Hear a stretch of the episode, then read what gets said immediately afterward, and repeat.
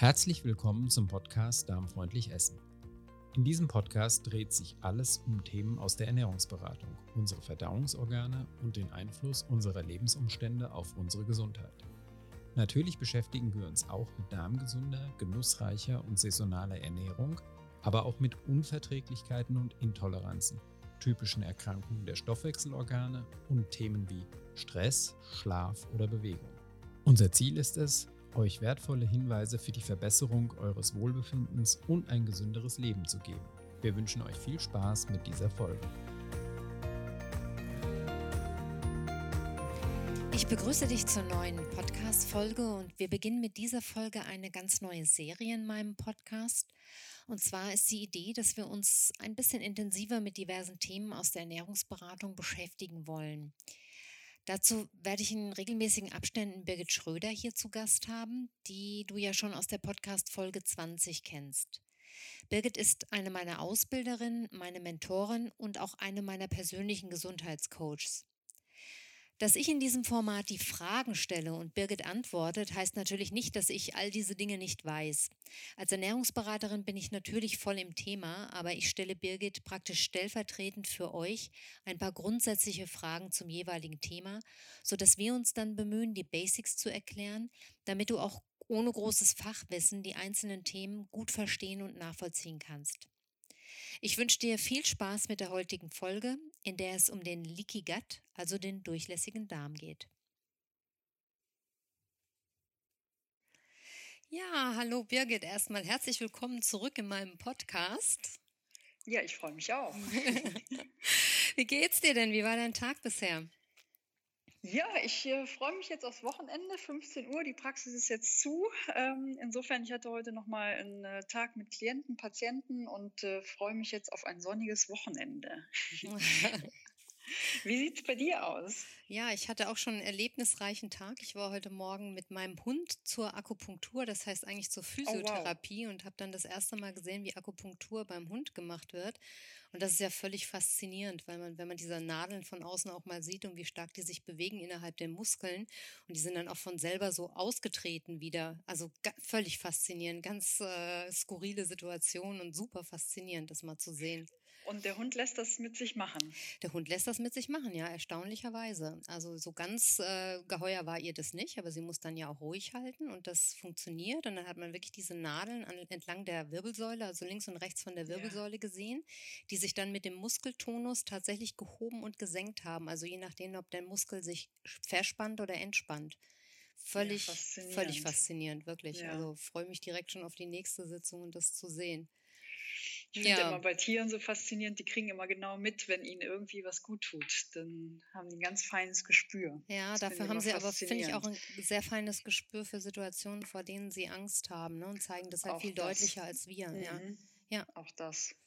Ja, und dann habe ich heute Mittag mal wieder eine eigene Kocherfahrung gemacht, weil ich mir für heute vorgenommen hatte, mal ein, ein Rezept nachzukochen, ähm, für das ich etliche Zutaten brauchte, also eins aus dem Internet und habe wieder so die Erfahrung gemacht, dass das was ist, was mir überhaupt nicht gefällt, wenn es kompliziert wird. Ja, ähm, mit tausend Einzelzutaten. Ja, genau, mhm. tausend mhm. Einzelzutaten. Ich bin auch wirklich die ganze Woche rumgerannt, weil ich das unbedingt ausprobieren wollte und hatte dann endlich alles beisammen und als es dann zusammen war, es hat auch wahnsinnig lang gedauert, es war waren so ein Salat, ja, im Endeffekt nur, ja. Aber es war mhm. irre aufwendig und das Ergebnis war, dass ich so dachte, enttäuschend. Jo, enttäuschend, ja, ja. Ja, für den ganzen Aufwand. Für den ne? Aufwand, ja. Ja, einfach praktisch gut ist äh, die hohe Kunst. Das, das ich. dachte ich auch wieder und das war wieder eine lehrreiche Erfahrung für mich, weil ich tendiere ja eher zu so einfachen Rezepten und einfachen Zusammenstellungen, die auch ähm, in einer überschaubaren Zeit auch machbar sind und ja, mag das einfach lieber, wenn man eine Zutat sein. auch schmeckt, die da drin ja, ist. ja, definitiv. ja, wir haben uns ja heute ein, ein interessantes Thema vorgenommen. Ich habe schon im mhm. Intro ein bisschen erzählt, dass wir hier ja eine neue Serie starten wollen und uns jemals, jeweils ein Thema aus der Ernährungsberatung rausgreifen wollen und so ein bisschen versuchen möchten, das unseren Hörern in verständlicher Weise zu erklären. Und wir fangen auch gleich mit einem Thema an, das mit Sicherheit ganz viele schon gehört haben. Heute geht es nämlich um den Leaky Gut, also den durchlässigen Darm. Ja, Birgit, dann frage ich dich doch mal, was versteht man denn unter einem Leaky Gut oder einem löchrigen, durchlässigen Darm? Ja, also der, der Darm ist ja ähm, per se sogenannt äh, auf Fachchinesisch semipermeabel. Das heißt, der ist durchlässig, aber halt nur semi, halt nur teilweise. Ähm, und das macht ja Sinn, weil aus dem Darm müssen ja Nahrungsinhaltsstoffe, Vitamine, Spurenelemente schon aufgenommen werden ins Blut. Das wäre diese teilweise Durchlässigkeit. Und diese, diese Durchlässigkeit, die kann halt ähm, gesteigert werden in einem Rahmen, dass es äh, ja halt pathologisch wird. Und das wäre dann der löchrige Darm. Das mhm. heißt, ähm, einfach eine gesteigerte, vermehrte Durchlässigkeit. So kann man sich das vorstellen. Mhm. Und wie entsteht so ein Leaky Gut? Ja, also da gibt es natürlich wirklich mannigfaltige Faktoren. Ähm, sie, so ein Leaky Gut kann durch Ernährungsfehler entstehen oder durch einseitige Ernährung. Da wäre zum Beispiel ähm, die Lektine in Getreide wären ein Thema oder ähm, das Gluten kann Leaky Gut verursachen, aber genauso auch Medikamente wie die Pille zum Beispiel oder ähm, nicht steroidale Antirheumatika. Da wäre man so in der Fraktion von Ibuprofen, was ja viele als Schmerzmittel kennen, ja. aber auch Toxine und Nährstoffmangel. Hm, das kann halt letztendlich alles zu einem Leaky Gut führen mhm. und den Stress äh, nicht zu vergessen. Ja, Birgit, im Zusammenhang mit so einem Leaky Gut ist ja auch immer wieder die äh, Rede von den Tight Junctions und deren Funktion. Kannst du so, so ein bisschen erklären, was das ist, welche Funktion diese Tight Junctions haben und vor allem inwiefern sie bei einem Leaky Gut auch eine Rolle spielen?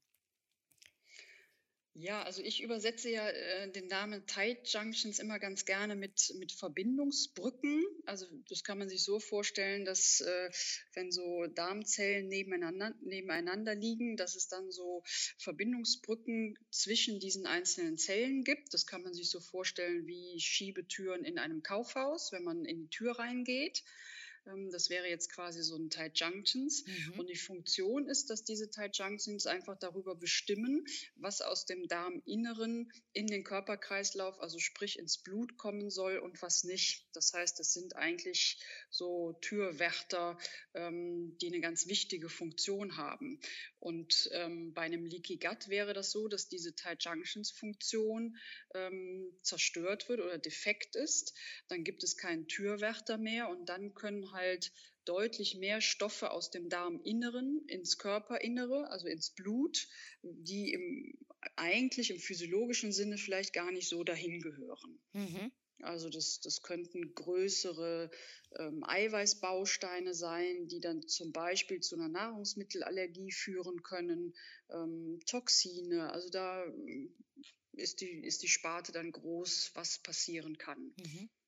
Das heißt also, wenn ich das jetzt nochmal, ich denke ja gerne in Bildern, wenn ich mir das jetzt mhm. als ein mhm. Bild vorstelle, dann kann ich mir also den Darm wie einen Schlauch vorstellen. Und wenn wir jetzt ranzoomen würden und sozusagen die Ränder dieses Schlauches betrachten, dann finde ich das ganz schön, wie du gesagt hast, mit diesen Schiebetüren. Dann stelle ich mir also vor, dass da eine Schiebetür neben der anderen praktisch sitzt und dass diese, äh, dass bei einem Leaky Gut diese äh, Türen praktisch ständig offen stehen oder schlechter schließen. Äh, ist das so richtig genau. nochmal dargestellt? Ja, wunderbar zusammengefasst. Ja, wunderbar. sehr schön. Mhm. Und was sind dann oder was wären dann die typischen Symptome?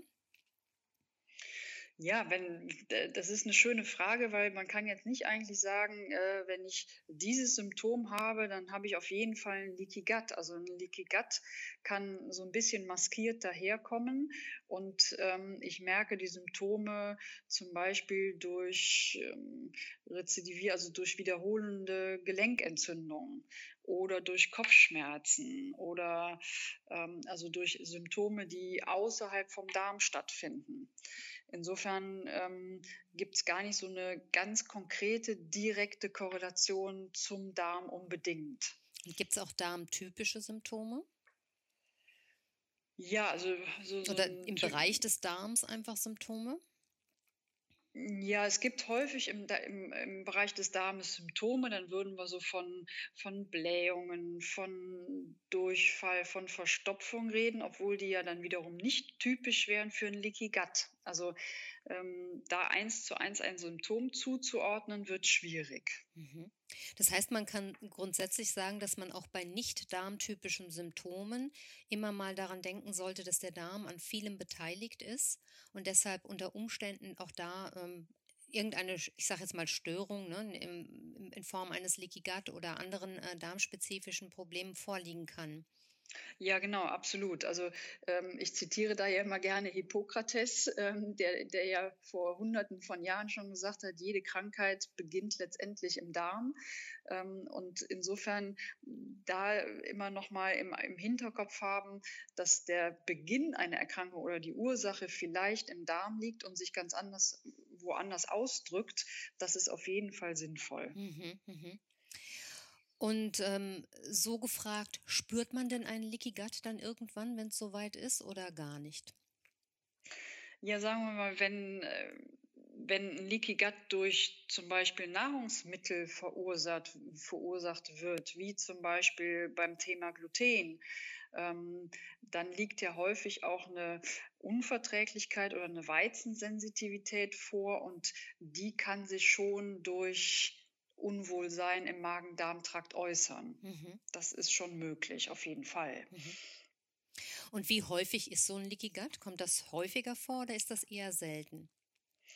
Ich würde aus meiner Perspektive und aus meiner praktischen Erfahrung sagen, dass es extrem häufig vorkommt. Mhm weil unsere Ernährungsgewohnheiten und unsere Stressbelastung und äh, unsere Toxinbelastung einfach ähm, enorm ist. Und insofern ähm, ist es eher bei meinen Klienten keine Seltenheit. Mhm. Das erlebe ich in der Praxis genauso. Das heißt, dass es äh, durchaus, wie du es auch vorhin schon gesagt hast, immer sinnvoll, den Darm, wenn man, wenn man krank ist in irgendeiner Form oder sich nicht wohlfühlt, dann durchaus den Darm mal anzugucken und auch ja. auf ein Leaky Gut hin zu untersuchen. Ne? Ja, das absolut. Ist ja, genau, immer so ein bisschen schade, weil das in der Schulmedizin halt nicht, ähm, nicht so häufig dieser Zusammenhang hergestellt wird. Aber dann lohnt es sich tatsächlich nochmal einen Experten, mhm. Ernährungsberater oder sowas aufzusuchen. Ja, wie wird denn das dann diagnostiziert? Also wenn jetzt ein Klient kommt, kommt und ähm, der Verdacht besteht, dass ein Leaky Gut vorhanden sein könnte, wie wird das diagnostiziert? Was macht man dann?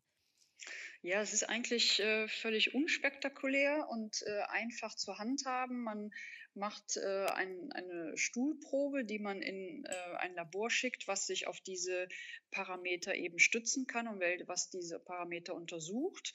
Und ähm, sieht man dann halt Auffälligkeiten, also erhöhte Werte, lässt das einen Rückschluss darauf zu, ob ein Leaky Gut vorliegt oder nicht. Und mhm. insofern ist das eine schöne Diagnostik, weil man halt anhand der Werte dann auch beurteilen kann, ist das jetzt eine massivere Störung oder nur eine geringgradige mhm. Dysfunktion. Also dann kann man es auch sehr schön vom Schweregrad einteilen. Ganz genau. Und kannst du unseren Hörern nochmal genau sagen, welche Parameter das sind? Ja, das kommt jetzt wahrscheinlich ein bisschen äh, fachchinesisch rüber, aber ähm, das wäre zum Beispiel ein Wert, der nennt sich Alpha-1-Antitrypsin.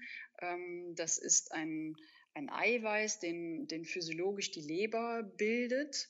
Ähm, die Leber würde das ins Blut abgeben und wenn der Darm jetzt nicht durchlässig wäre, dann würde man diesen Wert einfach nicht im Stuhl vorfinden.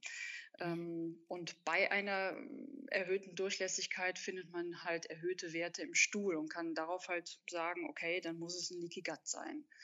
Also das wäre dieser Alpha-1-Antitrypsin. Dann gibt es den Kalprotektin-Wert, der ist auch bei Gastroenterologen und bei Medizinern wirklich gängig.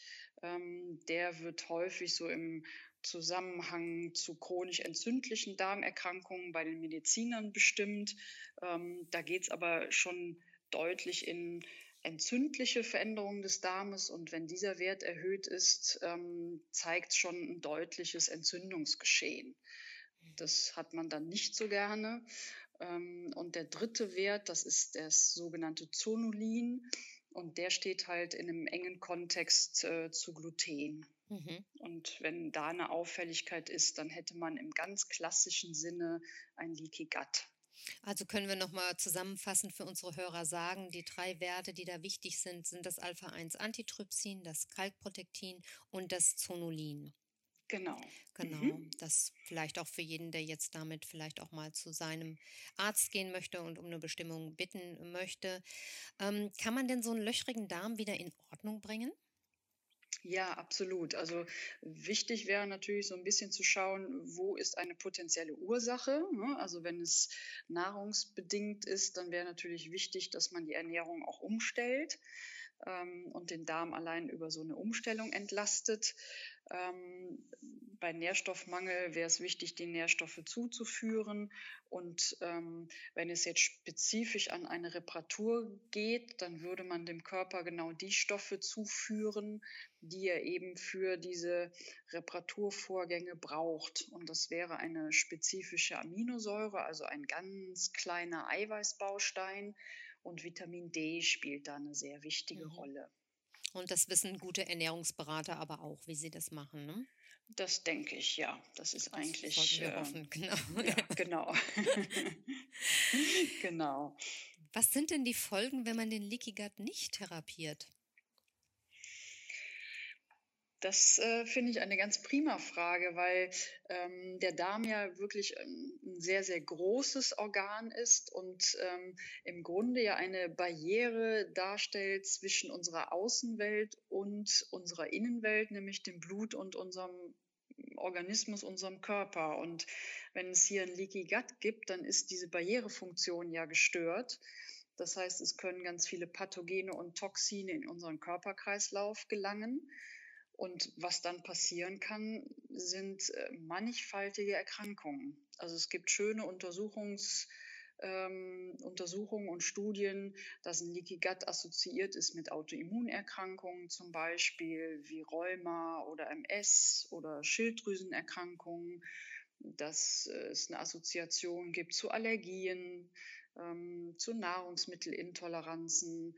Also das Spektrum ist da sehr groß. Mhm. Und wenn das dann therapiert ist, kann ich dann davon ausgehen, dass das nie wiederkommt? Oder ist es so, dass wenn man einmal ein Leaky Gut hatte, dass man das da auch immer wieder bekommen kann? Ja, es wäre schön, wenn es dann einmal äh, repariert und geheilt und nie wieder äh, kaputt gehen könnte, aber leider ist dem nicht so.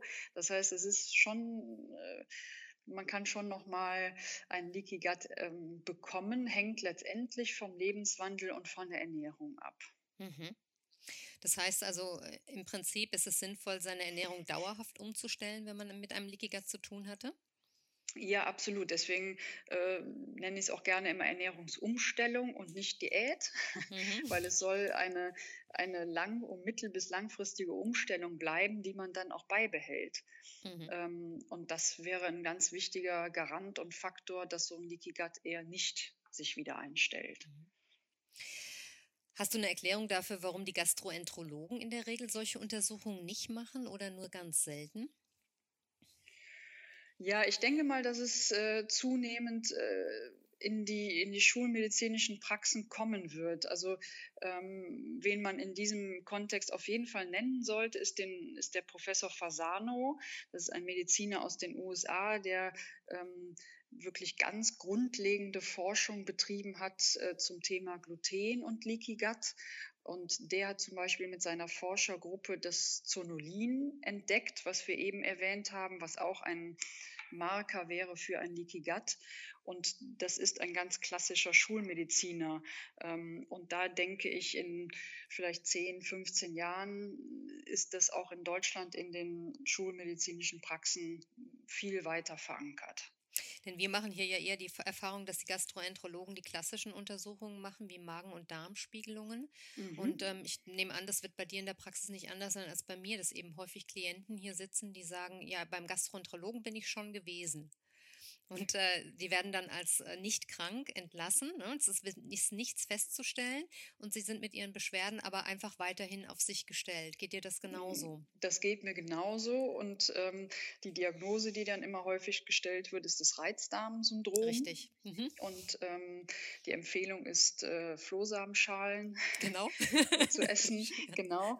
Ja. Ähm, und da würde man sich wünschen, dass man jetzt mal weitere Diagnostik betrieben hätte. Ähm, aber wie gesagt, da habe ich wirklich Hoffnung, dass das irgendwann so etabliert und validiert ist, dass es auch ähm, äh, in, den, in den klassischen schulmedizinischen Praxen ankommt. Ja. Ja, ich finde, da haben wir das Thema ja schon ganz gut ausgelotet. Ich hätte jetzt noch, weil ich habe im Vorfeld so ein bisschen meine äh, Hörer bzw. Leser auch gefragt, ob sie Fragen mhm. zum Thema haben. Ähm, die meisten davon, wenn ich so gucke, sind beantwortet durch das, was wir besprochen haben. Ich habe noch eine sehr, sehr spezifische Frage von, für, für, dich oder an dich ähm, von der Marion. Ich würde dir das mal vorlesen einfach. Ja, gerne. Und zwar schreibt sie, ich habe eine Lymphozytenkolitis und daher auch einen Leaky Gut. Die ärztliche Beratung hierzu ist sehr mangelhaft und ich fühle mich damit irgendwie alleingelassen. Gibt es eine Möglichkeit, der Durchlässigkeit entgegenzuwirken? Ich bin überzeugt davon, dass dann auch meine ewige Migräne und Kopfschmerzen besser würden.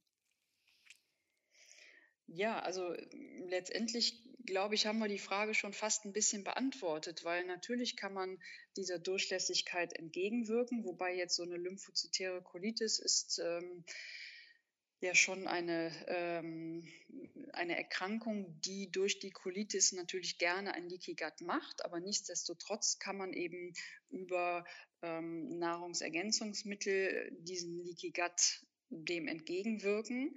Ähm, und wie weit das dann eine Auswirkung hat auf die Migräne und die Kopfschmerzen, müsste man schauen. Also ob es da einen direkten Bezug gibt mhm. Ähm, oder ob da noch vielleicht eine andere Ursache dahinter stecken könnte. Das heißt aber grundsätzlich würde man es jetzt genauso behandeln, wie wir es auch schon angesprochen ja, haben. Das heißt genau. durch die entsprechenden Nahrungsergänzungen genau. und würde dann eben äh, versuchen, dass man dadurch die Situation stabilisieren kann. Habe ich das ja, richtig absolut. verstanden? Ja, ja, genau. Gut, dann können wir genau das so. so auch weitergeben als Antwort. Ja, Birgit, dann danke ich dir sehr. Das war äh, kurz und bündig zum Thema Leaky Gut. Und ich denke, wir haben soweit alles ausgeleuchtet. Oder hast du noch irgendwas, wo du sagen würdest, das wäre mir noch wichtig?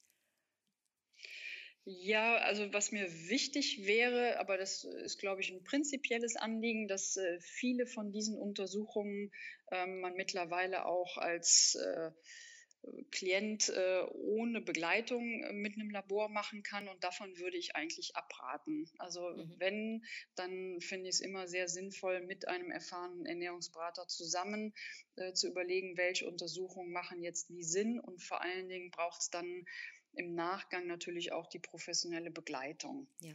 Also da, da kann ich dir nur 100 Prozent zustimmen. Also ich habe jetzt gerade aktuell zwei Klienten hier gehabt, die mit solchen Internet-Auswertungen gekommen sind mhm. und ganz verzweifelt sind.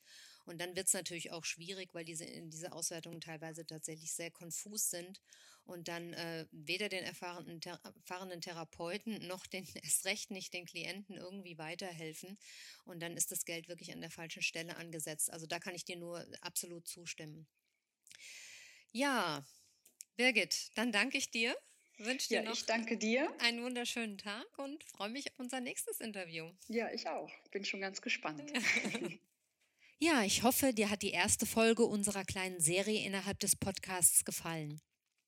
In der nächsten Folge mit Birgit, die in ein paar Wochen online geht, wird es dann um spezifische Parameter in der Diagnostik gehen, die Birgit zum Teil in dieser Folge schon angesprochen hat. Zonulin, Alpha-1 Antitrypsin, Kalprotektin und CRP. Wenn du Kontakt mit Birgit oder mir aufnehmen möchtest, findest du alle wichtigen Infos in den Show Notes. Birgit Schröder hat ihre Praxis in Köln.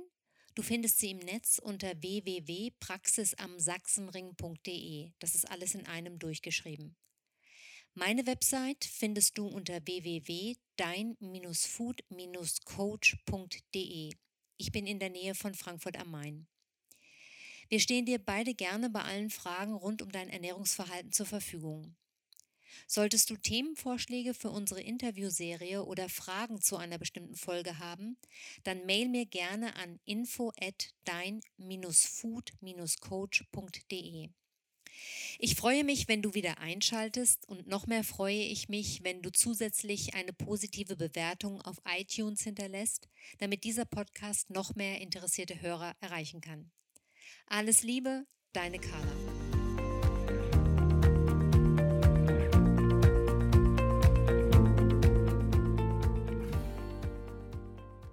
Das war eine Folge des Podcasts Darmfreundlich Essen. Informationen zu allen besprochenen Themen findet ihr in den Show Notes zu dieser Folge. Unsere Rezeptsammlungen erhaltet ihr auf www.dein-food-coach.de. darmfreundlich-essen.de. Dort findet ihr auch alle anderen bisher veröffentlichten Folgen dieses Podcasts. Meldet euch gerne auch bei unserer Facebook-Gruppe Darmfreundlich Essen an. Den Link zur Gruppe findet ihr in den Show Notes oder ihr sucht bei Facebook nach dem Begriff Darmfreundlich Essen.